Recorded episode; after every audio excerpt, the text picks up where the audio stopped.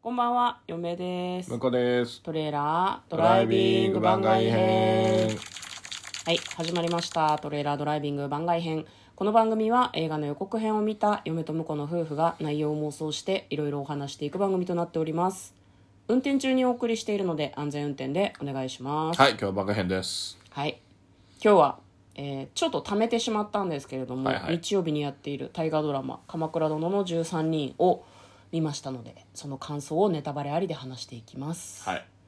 タイトル何だったかね最新回が「罠と罠」だけど1個前が一個前は穏やかな一日じゃないですか。なるほどね,、はいはい、ね文字通り穏やかな一日だったような気もしますけどなんかでも全体を見るにあーうわーってなんかこうじわじわとなんかこう心臓を握りつぶされるような回でしたね、ええ個人的にはね、ただ罠と罠の衝撃が強すぎて、そして絶対次人いっぱい死ぬなと思って今から憂鬱よどうすかあの2話を見てさいやー、なかなか、 もうラストに向かってるんですねって感じですね。そういう感じだねあと自由はないからねう。ん結局そのなんだろうね嫁もねふんわり知ってる範囲だと上級の乱っていうのが結構その重要なうんうんうん。ファクトだった、ファクトじゃない重要な出来事だったらしく てそこまでその後結構長いことやるのかそれともクライマックスを上級の乱にするのかみたいなのはなんかちょっと気になる部分ではあるんですけど、まあ、今回はね和田さんがうん。あのおひげのはい。和田義盛さんがねとうとうなんでしょうこう御家人の筆頭になったっていうことで義時うんうん。に目をつけられてしまうっていう感じの流れでしたね、はい。本当にね鎌倉殿はいい人なんだけどなんかそんなにこういろいろ修羅場をくぐってるわけじゃないから、うんうん。勝てないよねやっぱりねあれだけ頭が良くて分別があっても義時には勝てないからブラック義時にはどうしようもないよなもうなそうね。うんなんかいつからあんな感じだったんだろうなっていうなんか今回なんだあいつっていうふうに思うことが結構あって義時に対して 吉あん時ななんか。だったかなと思ってまあね。うん今まではこう、ちゃんとこう、漏らしてた本音と、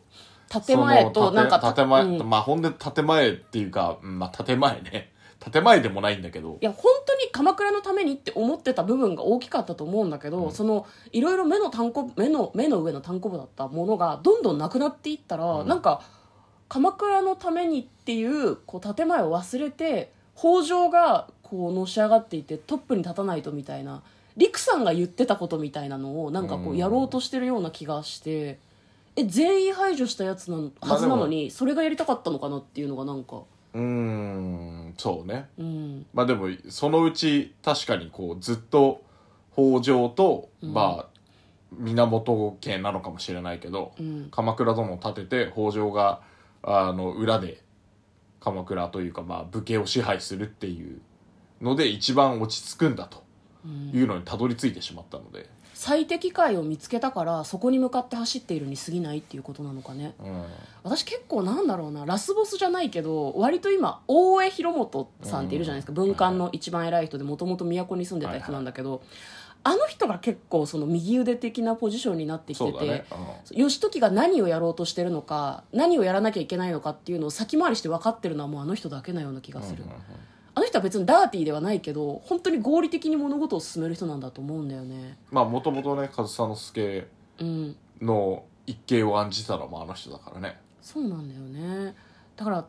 なんだろうな結構怖いことを考えるのは大江さんも一緒だったんだけどただ大江さんは文官だから、うんそこまでそのだ何さ最終的にはね、うんあの武力に武力で行使はできないからねそうなんだよね人を動かしてなんぼだから、うんまあ、その辺も面白かったですね、ういんやでもなんかやっぱね義時がうんこうあのまあ姉にバレバレなんだけど、うんあの呼吸をするようにあの逆のことを言えてしまっているのが、うんなんかなかなかショックなもんがありますよねそうなんだよねなんかしかもちょっとその改心したような顔をするじゃん表情がさそうだよね、まあ、和田さんとねやっていこうと思ってるみたいな顔をするんだけど廊下に出た瞬間にもう別の表情になってさなんか裏でなんかしようとしてるもう誰も義時のことを信じてないもんねそうね嫌いとかじゃないんだけどそう言ってるけど違うんだろうなっていう、うん、だからもう腹の探り合い読み合いみたいになってて、だから見てる方もどうなるのか分かんないよねまあ、でも大体これであのラストへの道筋は見えましたね完全にね僕はうんもうこれは義時さんはあのまあ最後どうなるかはもう歴史は分かってるんだけそどうそうだよねで僕は知らないので、うんもう義時さんはもうあのバッチリこのあの諸悪の根源としてお亡くなりになると思います、そうね鎌倉はこいつがいるせいでむちゃくちゃなんだとあいつさえ倒せば、うん鎌倉はもうめちゃくちゃ良くなるんだっていう人として、うん多分こう倒されて、うんなんならもうあの実の息子に倒されて、そんな気がするよねでもう最後を迎えるんだろうなっていううんいやでも嫁が思うに「あの鎌倉殿の13人」って本当に人がたくさん死ぬようなやばい戦の前ってえそんなことで戦い始まるのっていう感じだから、うっかり死にだと思うよ義時も多分あれえ死んだみたいな感じで死ぬんだと思う多分その撃たれるとか暗殺とかじゃない気がするうっかりだと思うよなんか柿食ったら喉に詰まって倒れて死ぬとかそういう感じだと思うきっいとやでも大義名分は作ると思いますよあだからの頼朝が、うんあの馬から落ちてそうそうそう病そう気して亡くなった時みたいに、うんあのうっかり死んでたとしてもう、ん息子が討ち取ったとかそうだからそういうふうにカバーすると思う周りがきっとで最後の方はなんかまた仲良し一家みたいな感じでなんかなんでこんなことになっちゃったんだろうねみたいな感じで話が終わってくんじゃないかなって嫁はちょっとなんか今妄想してます ねそれだとちょっと大河のラストとして弱いよねいやなんか納得できるような点がだってさ和田和田義盛がこれから撃たれるみたいな合戦もさ結局さ始まりは「おい父ちゃん帰ってこねえぞ」っていうので挙兵しちゃってたじゃん、ま まあねあ、状況が状況だからしょうがないかもしれないけど勘巨違人いのじ準ゃん備してるからねだから本当ねシェイクスピアとか思い出すね、んうんシェイクスピアって悲劇は喜劇なんですよ勘違いで面白からものすごい悲劇に発展したりとかするからそ,、の流れみたいだなとはなんかすごい見てて思いますねい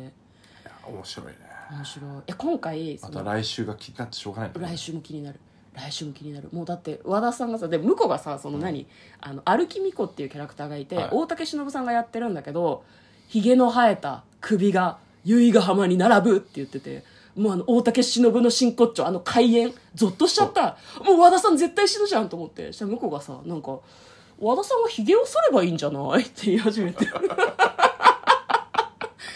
バカかよあれはマジでと思って思ったね。髭剃ったら多分ね、死なない未来あったと 思うんだ。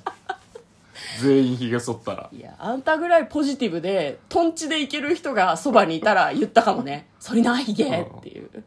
並ぶんだったら剃っとくっ ていう。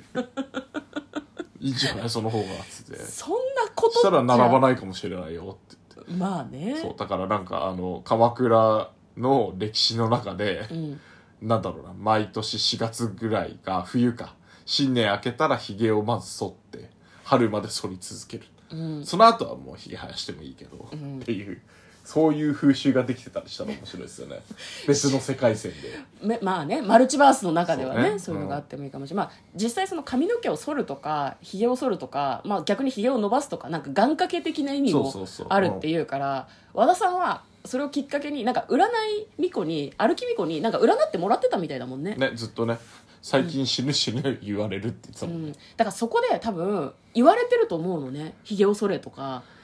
すなんかこう、はいはいはい従ってれば死ななかったかもしれないよねわかんないけどでも死ぬしか言われない何やっても死ぬって言われてるからもうあー運命は決まってたんだと思いますけど、ダメなのかね、うんそうかまあまた次回以降も楽しみに見たいですけどそうですうんね、いや全員ひげ剃ったところは見てみたかったな別未来としてねスピンオフでやってほしいですねまああのね心が持たないので結構あの SNS とか見てるとスピンオフ求めてる人めっちゃ多いねああそう和なん田ださん家でみんなでご飯食べる話とかが見たいとかみんな言い始め てて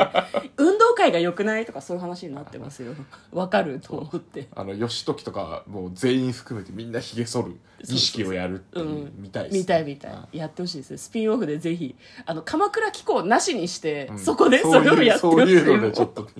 濁してほしいですう耐えられるない、うん、まあそういう感じで今日もですね「鎌倉殿の13人」を見ておりました、えーまた感想を話しましょうねはいはいはい、ということで嫁とだからトレーラードライビング番外編もあったね